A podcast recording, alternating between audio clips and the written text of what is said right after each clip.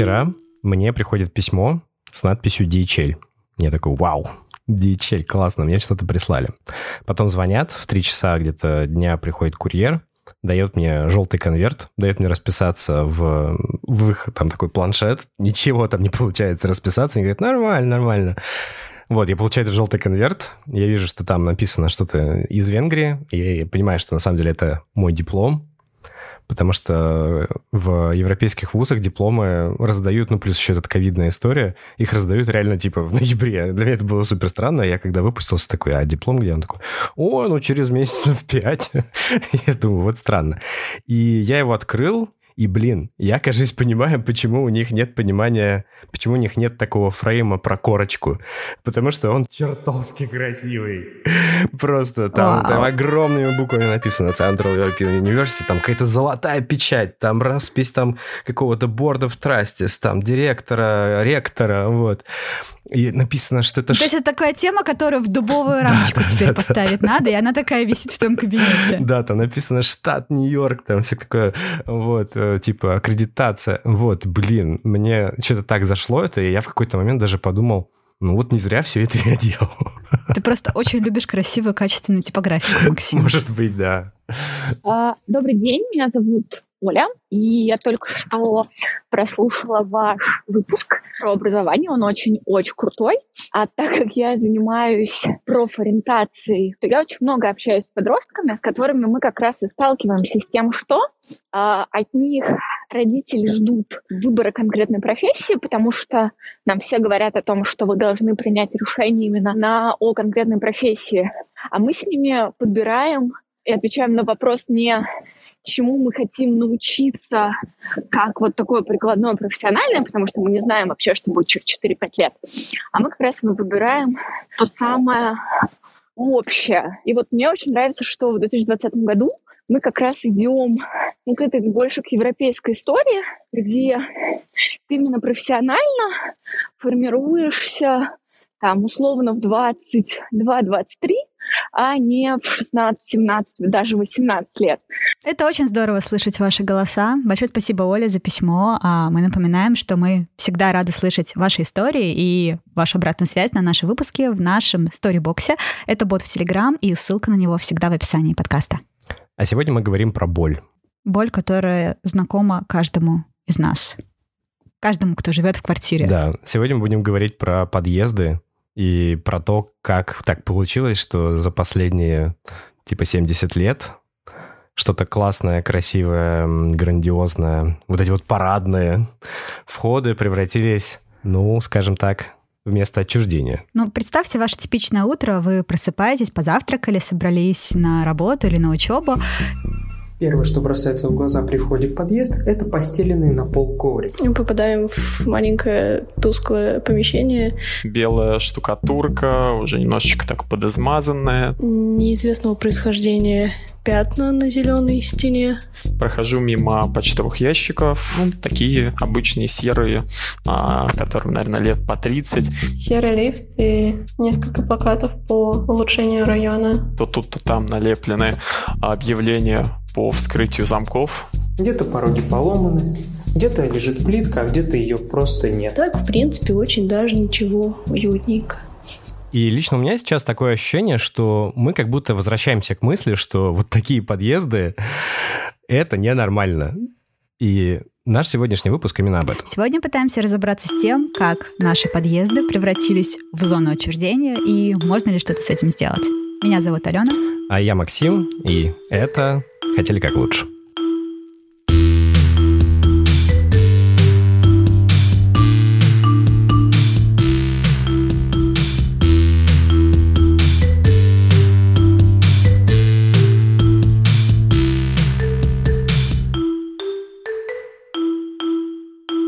Один раз я возвращалась домой здесь, в Петербурге, и я всегда такая вежливая, я придерживаю дверь людям, которые идут за мной. И вот за мной какой-то заходил маленький пацаненок. Я ему придержала дверь, захожу, а вдруг чувствую, он меня за пальто держит. Я оборачиваюсь, он такой говорит, отдавай телефон и деньги. Я просто, я офигела, что происходит. И вот этот момент шок, я смотрю на него, он смотрит на меня, и он достает какой-то маленький перочинный ножик и такой, у меня нож есть, и на меня с ножом. Я стою в шоке, а дальше я, я до сих пор не понимаю, как я так среагировала. Я просто на него такая, а ну пошел отсюда! Просто топнула ногой как-то очень нелепо. А он такой на меня вскочил, смотрит на меня круглыми глазами. Я говорю, пошел, пошел отсюда! И он убежал, а у меня сердце колотится, я бегом в лифт, поднимаюсь наверх, такая смотреть в окно, где он, но уже не видела. И это, это и, и- ну и смех, и грех, и смешно, и страшно. Не, ну шутки шутками, но это ровно то, в чем проблема наших подъездов-то и состоят. Про это куча уже видео снято, про это уже куча статей написано, что у нас э, нет прозрачных дверей. То есть с улицы не видно то, что происходит в подъездах. В какой-то момент, мне кажется, это был период, когда пошли вот такие мощные террористические атаки, все их стали очень сильно бояться, появились вот эти вот Железные двери с- Глухие с, с железные кодовыми двери, да. замками, да. Я, я даже помню, что это был где-то, мне кажется, год 97 может быть, э, где-то тогда вот это все прям... Потому что я тогда жил в Петрозаводске, и у нас тогда появилась э, железная дверь, нам там кому-то подожгли дверь, еще были двери деревянные. А, Жесть. Там кому-то что-то керосином подожгли дверь, я даже не знаю почему. Может, долги были у человека, может, что, и после этого поставили вот эту железную дверь. Но, кстати, она была не коричневая, она была синяя. Ну, не думаю, что это драматично меняло ситуацию. Причем мне всегда еще было непонятно, даже той маленькой Алене было уже непонятно, в чем смысл этих кодовых замков, на которых примерно спустя месяц их использования на тех кнопках, которые надо было нажать, чтобы открыть дверь, просто цвет металла менялся, и, ну, примерно любой понимал, как попасть в эту дверь. То есть настолько не было смысла во всем этом. Как вы помните, в прошлых выпусках мы договорились провести один эксперимент. И сегодня его финал. Я напомню, в чем была суть. Есть курс английского языка Flow от Яндекс Практикума. Есть Николь, Hello there. моя хорошая подруга из Калифорнии. Мы познакомились с ней в Будапеште. А еще есть Аня My favorite place is uh, my Republic и Sakha-Yakutia. Кирилл. My friends uh, want uh, to go there after lockdown. Они хотели подтянуть свой английский, и Flow предоставил им доступ. Мы попросили Николь из Калифорнии поговорить с ними до того, как они начнут учиться, а потом еще разок спустя один месяц. Мы созвонились с ребятами по Zoom, и как так само по себе э, разговор зашел о путешествиях. В эти времена локдауна очень хочется помечтать о том, куда мы поедем. It's in the Sierra Nevada mountains. I live in San Francisco, so it's about four hours drive into the mountains. Right now there's snow, um, which is exciting for us because, you know, in California, we only get snow in certain parts. The romantic comedy Emily in Paris, and it, it's so amazing. it's kind of grotesque of uh, about uh, Paris, and I want to grab the baguette uh, from local bakery and eat eat um, with tasty French cheese. I uh, don't travel a lot, but I like pretend or maybe imagine that I'm traveling. Yeah, like Google Maps with the uh, uh, street views. yeah, yeah, yeah, yeah. That's the COVID Traveler app. Yeah. That's very true. Конечно, за месяц невозможно достичь нового уровня в английском. И случаются даже вот такие вот вещи. I want to visit uh, Portugal. Um, Oh. господи. The, the Ocean? What do you mean? Н- какой горо- город-то называется? Порто? Oh, yes. I forget the name of city. She tried to remember Porto. Yeah, Porto, from, yes. From the country. Guess what? Portugal. I'm broken. You're doing great. Don't worry. Но кое-что приобрести можно. Well, first of all, I'm really proud of you both. Like, I think, I think you have gotten more confident in speaking, and it seems like you're both understanding me perfectly fine. В целом, Николь сказала, что ребята достигли какой-то уверенности в себе, стали говорить проще и понимают легче. И это, на самом деле, оказывается куда важнее, чем вообще не делать ошибок. Потому что когда у тебя появляется опыт разговоров с native спикерами, ты просто перестаешь бояться говорить, и это именно то, что могут сделать с вами курсы английского языка. Вы тоже можете попробовать Flow от Яндекс Практикума. Ссылка в описании к этому выпуску.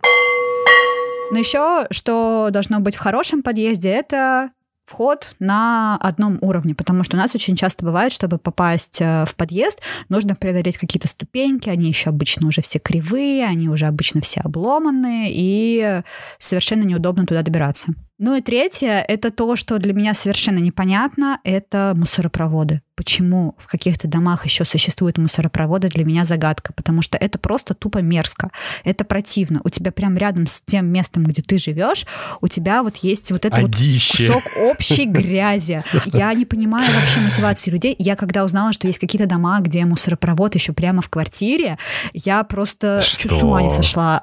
Серьезно, Где в каких-то старых есть? московских домах я смотрела передачу «Квартирный вопрос», по-моему, там переделывали квартиру, и там просто заваривали вот этот вот мусоропровод. Я, э, я считаю, что просто каждый мусоропровод должен быть заварен. И вот но для меня это такие самые базовые поинты. Прозрачная дверь, прямой вход и заваренный мусоропровод, потому что дальше станет проще поддерживать чистоту, так дальше будет уже проще и как-то все внутри организовать. Но меня очень радует, что какие-то застройщики, там какая-нибудь Брусника или Ленспецму, они начинают что-то такое делать, но это все еще какие-то редкие вещи, и ты прям радуешься, как ребенок, когда появляются стеклянные двери, появляется вход на одном уровне. А еще я не так давно была в гостях в таком типа клубном доме, где есть консьерж и где входная группа, она сделана что-то вроде лобби отеля. То есть там стоит такая небольшая кофейня, ну просто типа чувак варит кофе, там какие-то булочки продаются, там стоят аккуратные диванчики, и я такая, а так можно было? И вот действительно такое хочется назвать парадной. Это место, куда приятно входить, где хочется как-то провести время. Не знаю, у меня немножко другое отношение к парадным. Все-таки такое просторное, красивое место, которое ощущается, что ты на него каким-то образом влияешь, и что, выходя в него, ты находишься в части дома, а не просто в какой-то заднице. То есть, ну, как это было в исторических домах, то есть в тех же 20-х, когда парадные выполняли общественную функцию, и там в них встречались, общались, были общие кухни, например. Ну, а потом началась вот эта известная штука с экономией, потому что после войны, мы все знаем, денег не было, все экономили, нужно было строить массовое жилье, и подъезды становились меньше, квартиры меньше, и вот это превратилось вот в такую вещь, чисто функциональную. От двери дома, дойти до двери квартиры и просто поскорее забыть, что вообще там было. И мне кажется, что мы до сих пор живем в этом фрейме, и даже новые дома, зачастую, которые строят высотки, они тоже думают о подъезде, вот ли- лишь бы людям же надо как-то дойти до своей квартиры. Вот, вот вам, пожалуйста, подъезд. Мы нашли классную историю из Екатеринбурга, и нашего героя зовут Илья Сатонин. Он основатель компании Лига ЖКХ, Илья рассказал нам про то, как он создал сервис, используя который вы можете, нажав пару кнопок, создать проект вашего будущего подъезда, классного, чистого, светлого, и в последующем реализовать его. Ну, у нас вообще в Лиге ЖКХ была такая прикладная задача. У нас есть э, подъезды домов, которые мы обслуживаем. Не все дома новые и красивые, у нас есть и старенькие. Самому старому, самому старому дому, который мы обслуживаем, вообще там больше 110 лет. Э, и у нас часто приходила просто задача, нужно ремонтировать подъезд. Колхозно его ремонтировать не хотелось, да, вот этой ядовитой зеленой краской, которую обычно используют. Но все время э, придумывать, а что мы э, хотим сделать с э, каждым новым подъездом, да, э, это тяжело, это трудозатратно, это дорого, и поэтому пришла такая идея сделать какой-то конструктор, чтобы тогда у нас появляется задача по ремонту, мы просто заходили в этот конструктор, что там накидывали, и вот то, что там э, получилось, то и ре- реализовали в жизни. Э, ну, собственно, вот э, решили свою задачу и, и еще заодно сделали такой вот конструктор, который могут использовать э, ребят, которые тоже хотят улучшить свой дом. А, слушай, а расскажи вообще, эм, получается, как это работает сейчас? А вообще, э, ну, если говорить, так, издалека немножко зайти, да, если говорить про э, задачи и роль управляющей компании, э, управляющая компания должна заниматься не только там тем, что какие-то гайки да, в, подъезда- в подвалах крутит, она должна заниматься расширением зоны комфорта жителя, ну и заодно и зоны ответственности. То есть сделать так, чтобы э, человек, он э, считал не только э, квартиру своим, да, но чтобы он э, выглянул в подъезд и так, ощутил, что «О, это тоже мой подъезд, выглянул во двор, да, и начинал потихоньку улучшать и весь дом, э, подъезд, двор, ну а дальше вышел там в микрорайон, а может быть и в страну в целом. Ну, в общем, мы эту задачу как раз пытаемся решать, в том числе делая подъезды привлекательными, такими, чтобы жители ощущали их своим, своей собственностью. Так к этому пришли. Вообще с тем подъездом интересная история. К нам пришел новый старый дом, да, 1960-х годов постройки, пятиэтажка, и там была дырка в тамбуре, которую и старая управляющая компания там много раз заделывала, но так как плесень они не убирали, дырка снова появлялась. И там девушка какая-то как-то до меня добралась и говорит, слушайте, а давайте сделаем хорошо. В общем, решили сделать нормально тамбур, потом решили две стеклянную поставить уже заодно, uh-huh. ну и аппетитно разыгрались, мы так все пять, все пять этажей и отремонтировали. Вообще была идея такая, что давайте сделаем на контрасте, да, мы первый этаж сначала сделаем, да, остальные пусть останутся старенькими, чтобы можно было, да, сравнить. Mm-hmm. но что-то слишком силен был контраст, и решили все-таки дойти до конца, чтобы контраст был между двумя подъездами, там второй же еще есть. И это, получается, делается именно силами э, жителей? А, вообще в доме, ну, редко что-то хорошее может происходить без участия жителей, поэтому если в доме есть сильная инициативная группа, которая готова, да, э, вкладывать свое время, свои там э, ментальные усилия в то, чтобы свой дом улучшить, то что-то начнет происходить. Поэтому вот без запроса от жителей да, ничего не будет, как мы видели да, в этом тоже случае, что девушка пришла да, к нам и говорит, mm-hmm. давайте, да, хорошо. Поэтому э, тут какая бы ни была хорошая управляющая компания, без какого-то без какой-то инициативной группы, группы или совета дома, э, тяжело даже лучшей управляющей компании будет что-то в доме поменять. Да, я просто изучала вашу группу ВКонтакте, вот вашей организации, и там часто выступаете в диалог с э, подписчиками, и часто встречается такое от них, э, несколько раз видела, э, утверждение, что мы же и так платим за капремонт, есть у нас эта статья в, в коммуналке. Видишь, у нас такая долгая-долгая история в стране, да, когда всем говорили, что ну все общее, да, Uh-huh. Частной собственности нету. И поэтому, к сожалению, не сформировалась привычка быть собственником. И вот это, это как раз то, о чем ты говоришь, это ее отголоски. А, потому что люди не понимают, что на самом деле это их дом, они за все платят, да, и никто не прилетит на голубом вертолете и не отремонтирует там подъезд. Поэтому если ты хочешь хороший ремонт подъезда, ты должен, во-первых, потратить время на это, чтобы э, нанять дизайнеров, нанять э, нормальных подрядчиков и там, купить нормальные материалы, Э, и сделать это, ну и ты должен за это там заплатить. Поэтому, когда люди говорят, что мы за что-то там платим, да, вопрос, сколько платим. Э, ну и тут еще такая юридическая история, что да, ремонт подъезда – это не капитальный ремонт, он относится к текущему ремонту. И поэтому за счет капитального ремонта его сделать нельзя. Слушай, а можешь вспомнить вот, вот этот первый подъезд? Э, как, как вообще происходила коммуникация? Как ты уговорил сделать весь подъезд, а не только первый этаж? Слушай, там вообще были интересные истории. Там такой дедушка, ну, дом, дом не новый, да, в нем э, есть люди, которые не сами купили квартиру, а может быть еще в советское время там живут. А, и дедушка там со второго этажа, он все время ходил и говорил, слушай, дверь поставим стеклянную, разобьют, все будет плохо, в общем, незачем этим заниматься. Ну, такой очень негативно был настроен. И у него потом резко что-то поменялось. Он э, как-то на встрече, да, сказал, что, слушайте, я из окошка за, своим, за своей дверью слежу теперь, чтобы ее никто не испортил. То есть, видишь, дверь стала его. То есть раньше э, ну, у него зона ответственности качалась дверями его квартиры, да, и все, что за дверями было не его.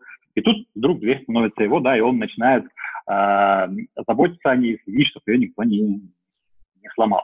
И вот это изменение в голове, это и есть, по сути, наверное, там, цель работы управляющей компании. Не сам подъезд красивый, да, а то, чтобы вот, жители, чтобы вышли немножко за рамки обычного для там, советского и постсоветского гражданина э, формата мышления, ну, и начали ощущать место, где они живут, своим, ощущать его по-другому. Ну, подожди секунду. То есть а одно дело ощущать его своим, а другое дело сказать то, что это будет твое, это будет красиво, но это будет на твои деньги. И вот этот момент же нужно как-то преодолеть. А, ну, там у того дома были какие-то деньги накопленные, и плюсом мы немножко еще с Лиги ЖКХ туда вложили, так как это был первый подъезд, он достаточно, ну, дорого он нам вышел. Такие подъезды сейчас можем делать там 200-250 тысяч, тысяч, тогда мы больше 400 потратили, потому что ну, три раза только материал пола мы меняли, потому что нам не нравилось, какой, какой результат появляется. Поэтому это был экспериментальный подъезд, и тогда э, ну, жители там, наверное, процентов 30 всего вложили, да, остальное а, вложили mm-hmm. проведение эксперимента. Потому что важно видеть, что меня тоже спрашивали, а зачем вам это вроде деньги, да, можно было их достать, там, в карман положить, а вы в это вложили. Э, потому что ну, если есть у тебя идея сделать классный подъезд, нужно взять и сделать, тогда приятно будет на душе. И там удовлетворение от сделанного дела, оно будет куда лучше, чем там, ну, лишние там 100-150 тысяч в кармане.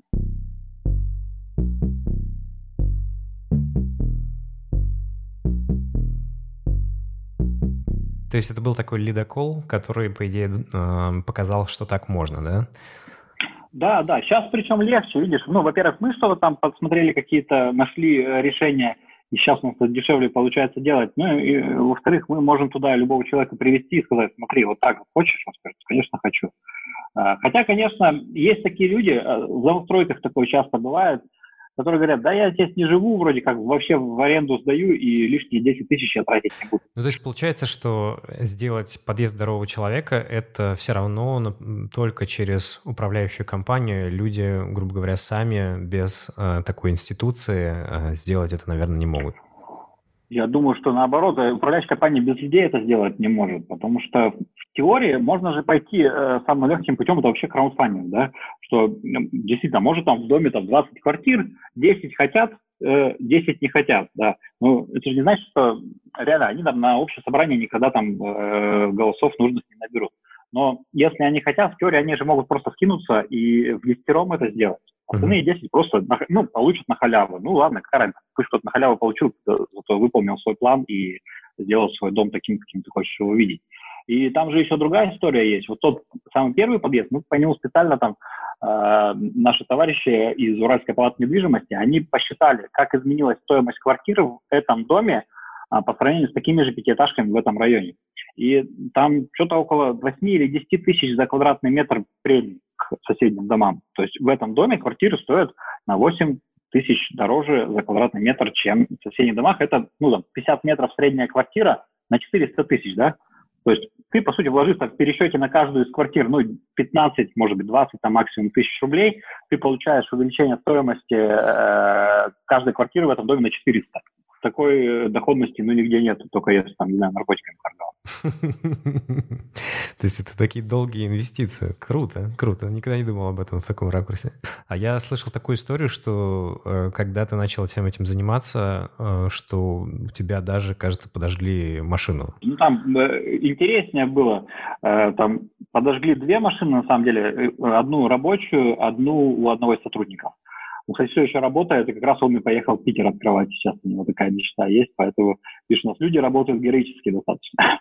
Они, даже если им жгут машины, они все равно продолжают это дело делать. У нас э, сжигали офис, у нас э, в, в другой офис гранаты шумовые, дымовые закидывали, по третьему стреляли, причем стреляли, когда там полицейские были. Сначала один, один выстрел был, потом прошло там Э, два-три часа приехали полицейские, и в это время второй выстрел по окнам. Ну, в общем, такая интересная история. Ну и там всякие, слушай, стрелки с э, этими бандитами из ЖКХ, прям с ними что-то там надо тереть, разговаривать. Ну, в общем, пока сфера, конечно, диковатая, э, к сожалению. Но сильно меняется вообще. И ну, в ближайшее время, когда появится возможность онлайн-голосования, да, и смена управляющей компании с телефона, Э, мы увидим прям э, появление нормального сервиса в ЖКХ, и это будет на пользу каждому там, горожанину в стране. Мне кажется, что мы уже не первый раз сталкиваемся с историей, что ЖКХ это какая-то реально мафия, какая-то преступная группировка, которая вцепилась, держит все в своих руках, не дает ну, ничего да. нормально делать, и при этом сама делать тоже не хочет. До них невозможно достучаться, и это безумно бесит. То есть я, например, у меня достаточно приличный дом, в смысле того, что он, ну, относительно новый, это новостройка, да, и однажды я заметил, что у нас в подъезде ну, просто такие царапины, то есть люди носили, видимо, так как я живу на втором этаже, то там э, по лестницам носят, э, может быть, диваны там или еще что-то, какие-то стройматериалы. И там просто такая огромная царапина. Их там много за, за на несколько лет скопилось. И я такой, такой весь, так, сейчас я с этим разберусь. Тан -тан -тан, такая музыка сейчас будет ободряющая. Пошел на сайт, посмотрел. И все, и утонул, потому что, господи, там типа 15 номеров, этот номер работает с 1 до 2, этот номер работает с 13.13 до 13.15, нигде никто ничего не отвечает. Каждую четвертую среду нечетного месяца, когда Луна будет в Сатурне, там обычно какие-то такие Ну и, соответственно, потом я понял, что, короче, все эти номера — это полная фигня, есть один номер, на который можно дозвониться, но он постоянно занят. Вот. И, собственно, на этом закончилось все мое, все мое возбуждение, что я с этим разберусь, и так мы и живем с этими царапинами. То есть это такая стена, за которой какой-то другой мир, в нем сидят какие-то люди, и ты автоматически начинаешь думать, что они реально, из-за того, что они непрозрачные, из-за того, что ты не понимаешь, что они там делают, и почему они вообще должны работать, а они не работают, у тебя четкое ощущение, что тебя воруют. Потому что, ну, проще всего просто добавлять немножко 10 рублей там, 10 рублей там в счетах э, ЖКХ, ты это 100% не заметишь, и, ну, это не нужно быть, мне кажется, расследователем, чтобы понимать, что это легко сделать с их Я стороны. помню, у меня как-то прям появилось желание разобраться в квитанции, прям досконально. Я такая подумала, ну, ё-моё, Алена, ты финансист, ты там вычитываешь сложнейшие договоры на предмет самых заковыристых каких-то показателей. Давай-ка ты с квитанцией разберешься.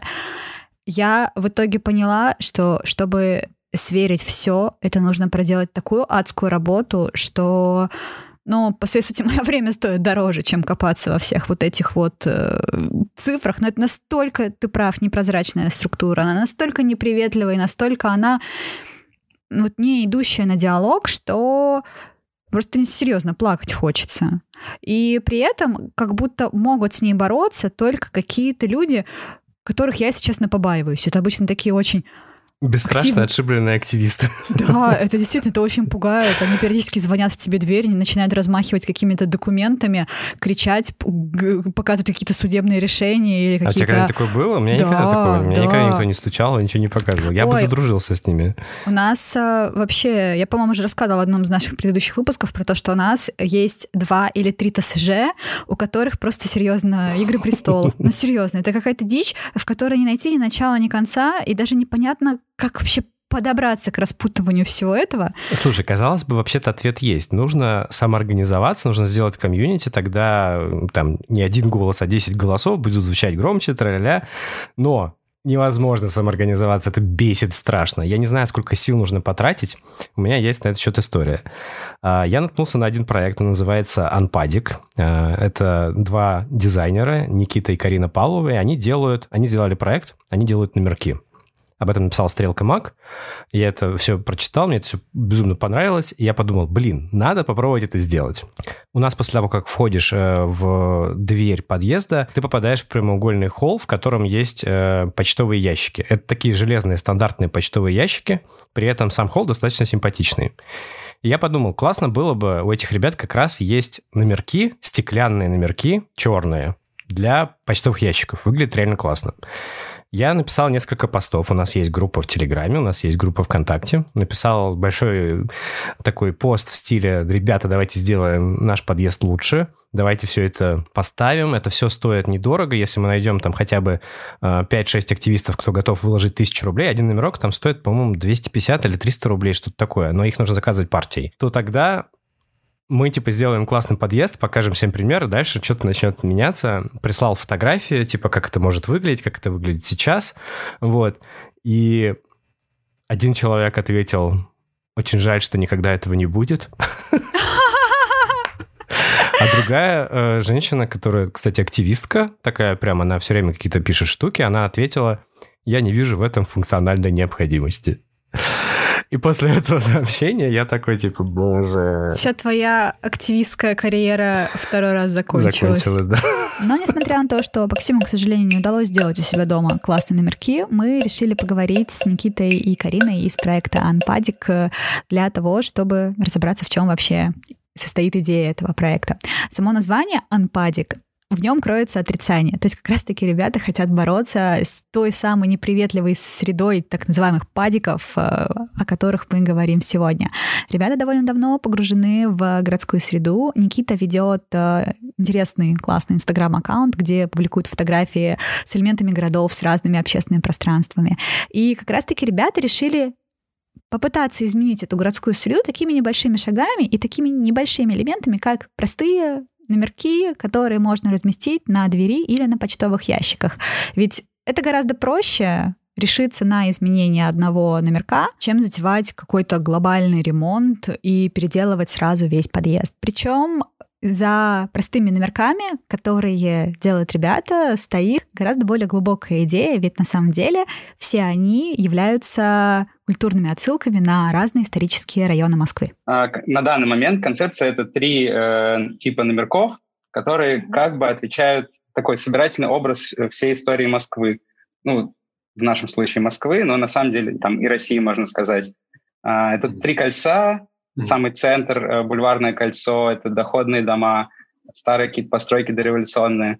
А, потом сталинское, советское время, когда строили помпезные сталинские дома, у них такая роскошь советская, это собирательный образ всего советского роскошного. И потом уже такой более как практичный э, заводской формат э, металлических эмалированных табличек, которые мы, мы их третьим тран- транспортным кольцом назвали, но глобально это вот хрущевки и все-все-все, что массово строилось в те, mm-hmm. те годы.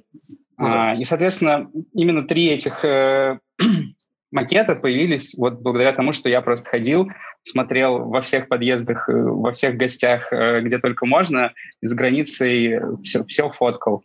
Фоткал, фоткал, смотрел, смотрел, и в итоге просто они сгруппировались в три такие группы, которые максимально всему этому ответили.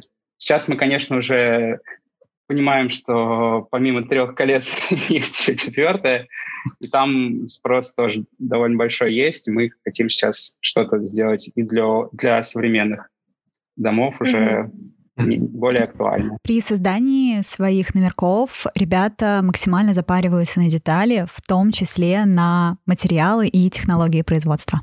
Мне в какой-то момент я наткнулся на одних производителей, которые повторяли вот эту старую технологию эмалированных табличек. А, с ними мы связались, это ребята из Томска, uh-huh. и, собственно, мы с ними и работаем до сих пор. А, собственно, они производят э, то, то, что раньше делали, и то, чего сейчас нигде не найти. Мы с ними это коллаборируемся и отлично производим. Людям очень нравится. А второй вариант, который стеклянный, мы делаем очень сложным путем, тернистым, потому что произвести такое где-то где в типографиях или в каких-то производствах мы пока не смогли. Это мы отдельно заказываем стекло, мы отдельно в клеим туда цифры, и потом дома по очереди красим эти обратную сторону краской. Тогда получается ну, максимально аутентично, скажем. Мы спросили у ребят, какие бы они дали советы, как уговорить жителей своего подъезда сменить номерки на новые классные, на что ребята сказали, что пока у них самих еще таких номерков нет. У нас, как ни странно, даже номерок не висит еще.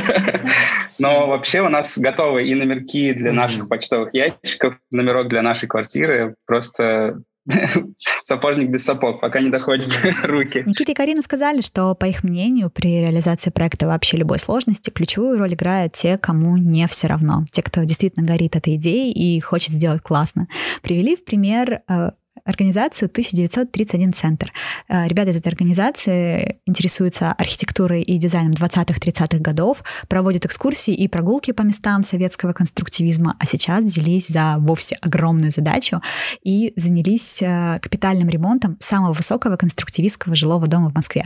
Это дом кооператива Брабстрой, который находится недалеко от сада Баумана, и ребята хотят восстановить там самую настоящую эстетику советского авангарда. А, недавно общались с центром 1931 э, ребята э, устроили такую замечательную инициативу. Они э, принимают участие в капремонте своего дома, который является историческим архитектурным памятником. Они как раз задались этим вопросом, как же им сделать навигацию старую тоже. Вот, я надеюсь, что если все получится, то мы с ними сделаем коллаб и таки доделаем навигацию для этого дома, но это всегда э, инициативные жильцы плюс э, какая-то бригада, которая занимается ремонтом. Если вовремя, очень инициативные жильцы. Очень инициативные, да. Если у вас достаточно запала для того, чтобы в момент ремонта продвинуть эту идею, то, в принципе, все реализуем. Да, потому что ребята, они пошли далеко, и, и у них конструктивистский дом, э, там меняют сейчас окна на как бы как на оригинальные, ну, то есть по чертежам оригинальных окон.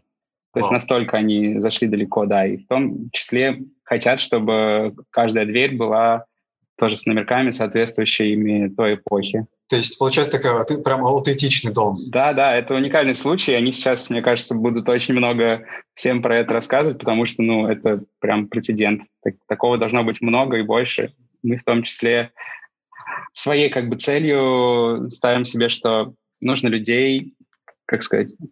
Нужно сформулировать запрос. Да, нужно сформулировать у людей запрос. Мы в этом участвуем. То есть mm-hmm. маленькими шагами, но можно этого добиться так, чтобы людям это было не безразлично. И вот люди, которые даже сейчас покупают себе номерок, они уже, по сути, выходят за рамки своей квартиры. У них уже видение меняется. Им уже кажется, что, ой, я поменял номерок, что-то у меня дверь некрасивая, что-то у меня там завалено, пред, завален предбанник, нужно там прибраться. Ну и начинается какой-то эффект классный, которого нам нравится. Вроде бы мы уже разобрались со своими квартирами, появилась там Икея, какие-то YouTube-шоу про доступный хороший ремонт, и мы плюс-минус вроде бы начинаем уже приводить в порядок непосредственно свое жилье.